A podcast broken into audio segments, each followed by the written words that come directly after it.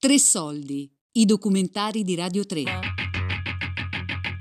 Albergo Visconti, la pandemia vissuta da giovani medici, di Francesca Berardi.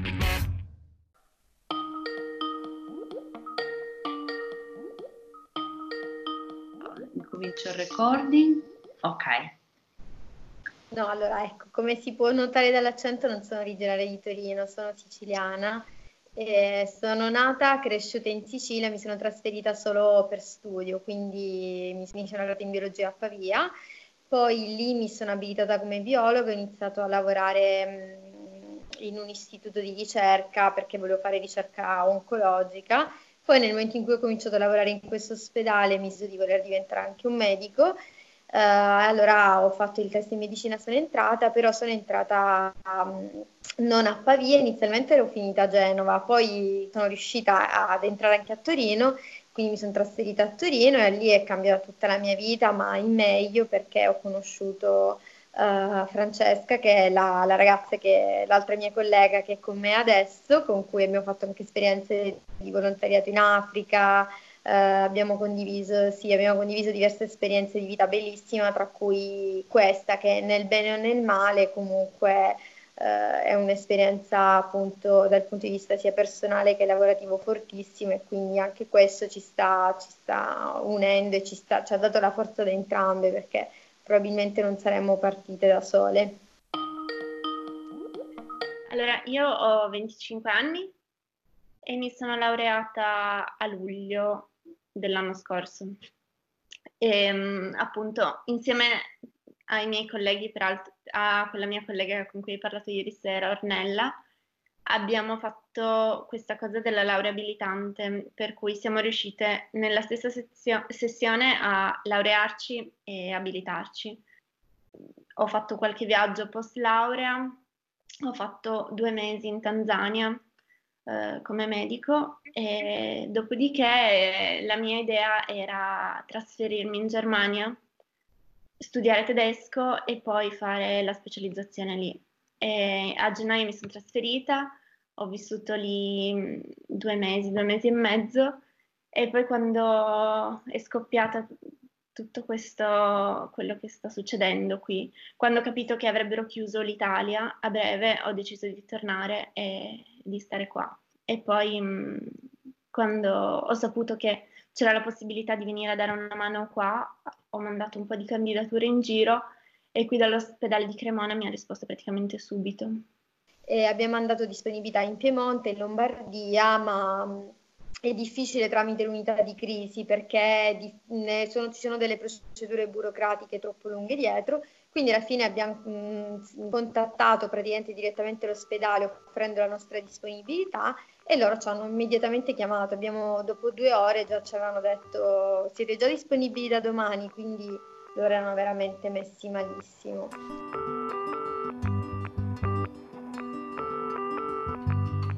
A me tremavano, io quando ho visto quella chiamata dal numero sconosciuto, ho capito subito, perché nei periodi in cui il lavoro era fermo e tutto, col numero anonimo, quindi quando ho visto quel numero sconosciuto ho detto so che da qui cambierà qualcosa nella mia esistenza, ho risposto e mi tremavano, cioè sono sincera, mi tremavo perché dall'emozione ovviamente. E quando loro mi hanno detto sei già disponibile da domani, io ho preso fiato, ho detto no, non posso essere disponibile da domani, come faccio? Devo un attimo capire cosa devo fare io da domani, cioè come devo trattare questi pazienti da domani. Quindi mi sono presa dei giorni cuscinetto, ho detto magari loro mi avevano chiesto disponibilità già dal 16, io ho detto magari dal 20. Poi quando hanno sentito anche Francesca ha dato disponibilità ancora prima, e quindi alla fine l'ho fatto anch'io e siamo partite immediatamente. Nei 2 giorni prima della partenza non riuscivo a concentrarmi a fare nient'altro se non aggiornarmi su tutto, sulle ventilazioni assistite, non assistite, cercavo di studiare il più possibile cose pratiche che non avevo mai fatto all'università, che non avevo mai visto in reparto, perché quella è medicina del paziente critico che tu nei 6 anni studi pochissimo. Quindi ho cominciato dalla mattina alla sera, sembravo una pazza, continuavo ad aggiornarmi, a guardarmi lezioni, perché non sapevo a cosa sarei andata incontro. conosciuto Ornella e Francesca via Skype lo scorso marzo, in pieno lockdown. L'Organizzazione Mondiale della Sanità aveva dichiarato la pandemia da una quindicina di giorni e io stavo collaborando con il magazine americano Time per raccontare cosa succedeva in Italia. Confinata nella mia casa di Torino, cercavo storie italiane che potessero essere di ispirazione anche per il pubblico internazionale. E così, nella stampa locale, mi sono imbattuta in una storia di medici neolaureati che si offrivano di lavorare negli ospedali Covid. Non tutti nell'ambiente medico universitario appoggiavano la loro scelta, dicevano che era troppo azzardata e che avrebbero dovuto limitarsi a fornire assistenza ai malati meno gravi. Tuttavia io li capivo, e anzi ho sentito subito il desiderio di parlare con loro, di sapere cosa li aveva spinti a mettersi in gioco fino a quel punto, ma soprattutto di ascoltare come si sentivano ad intraprendere il loro primo vero lavoro in ospedale in un momento come quello.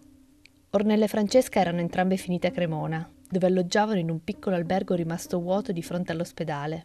Con loro c'era anche un altro collega ed ex compagno di studi a Torino, Samin, un ragazzo nato in Italia da genitori iraniani. Mi chiamo Samin, 29 anni compiuti una decina di giorni fa, anzi 10 giorni fa. Ho lavorato un anno in libera professione, in particolar modo negli ultimi 7-8 mesi per una grande azienda di e-commerce in provincia di Piacenza, quindi trasferendomi dal Piemonte all'Emilia Romagna. E poi circa 3 settimane fa si è vinto che ci fosse la necessità di medici in prima linea in alcuni degli ospedali che all'inizio erano nella cosiddetta zona rossa, quindi Lodi, Cremona, Piacenza. E dopo qualche sera di riflessione, devo dire per lo più in solitaria, mi sono reso conto che non aveva tanto senso fare il medico se poi ti occupi solo di libera professione senza farti avanti, insomma, andando ad adempiere quello che è stato il nostro giuramento di un annetto fa quando mi sono laureato e abilitato. Quindi il discorso di rendersi a disposizione del pubblico, dello Stato in caso di calamità, e a tutti gli effetti l'attuale pandemia di coronavirus è una serie di calamità. Quando sei medico non è che sei medico italiano per l'Italia o medico lombardo o di Malta o di Francia o di Grecia, sei un medico e vai dove c'è bisogno. Ecco. Inizialmente mi hanno messo nel reparto di pneumologia, che al momento è una semi-intensiva, cioè ci sono i pazienti che stanno diventando molto critici, che non possono ancora andare in terapia intensiva perché magari non c'è posto o perché non ne hanno ancora bisogno, ma che comunque vanno molto male, quindi molto spesso poi vanno in terapia intensiva.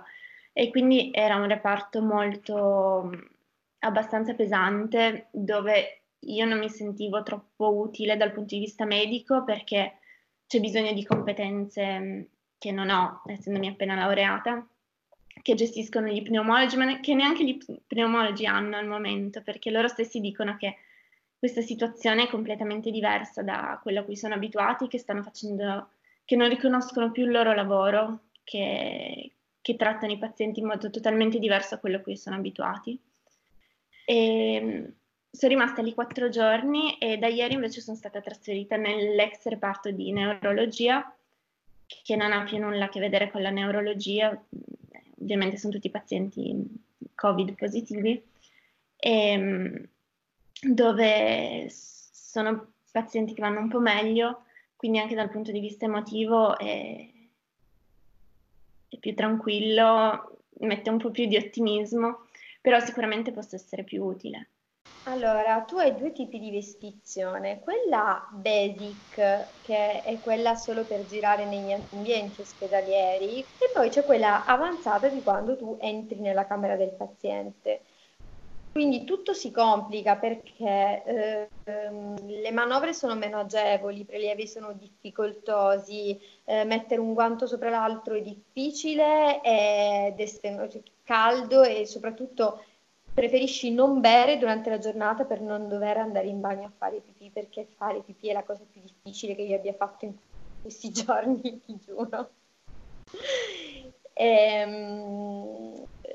È tutto, e poi è stranissimo perché essendo, cioè, tu delle persone vedi solo gli occhi, quindi tu ti giri e prima di parlare con una persona la guardi bene ed è tutto confusionale perché siamo tutti uguali, e io per fortuna sono alto 1,5 metri, quindi a questo punto di vista mi distinguo, però è tutto assurdo perché pensi a quei reparti come sono normalmente e vedi tutto così diverso, è proprio surreale, sembra un film. Quando si lavora in ospedale contro il Covid ti ritrovi, come l'iconografia della guerra vuole, ad andare in battaglia senza tutti gli armamenti di cui avresti bisogno.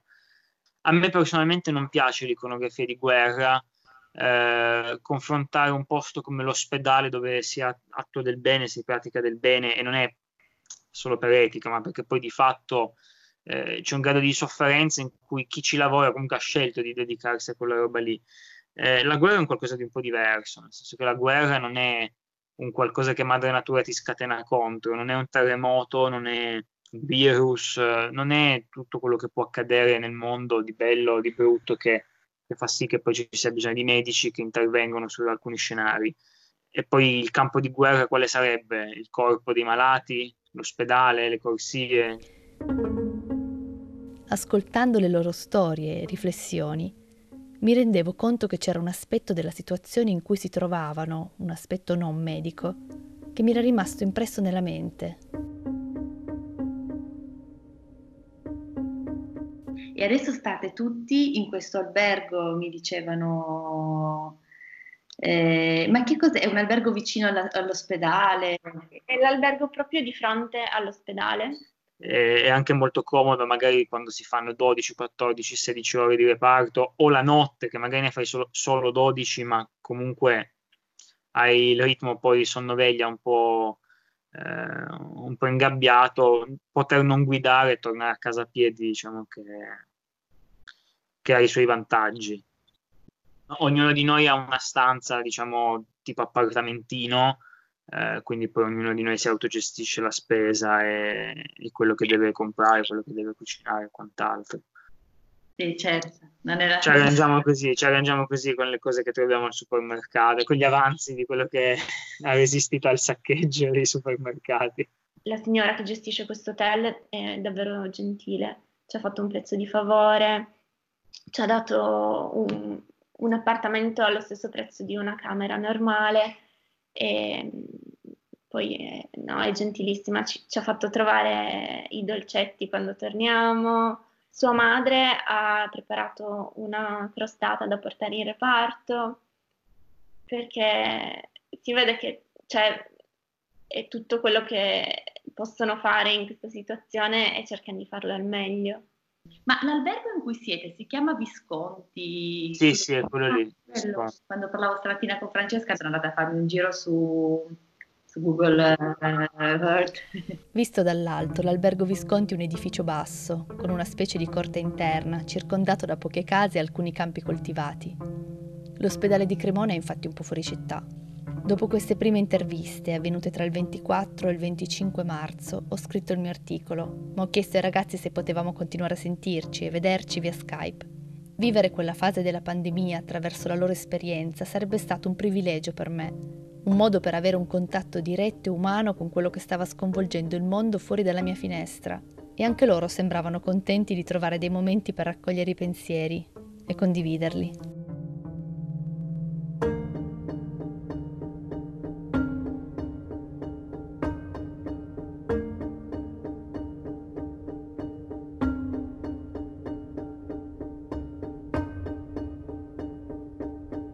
Albergo Visconti, la pandemia vissuta da giovani medici, di Francesca Berardi.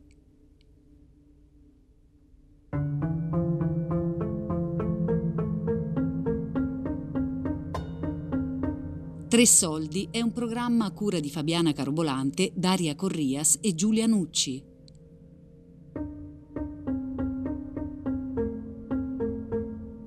Tutte le puntate sul sito di Radio 3 e sull'app Rai Play Radio.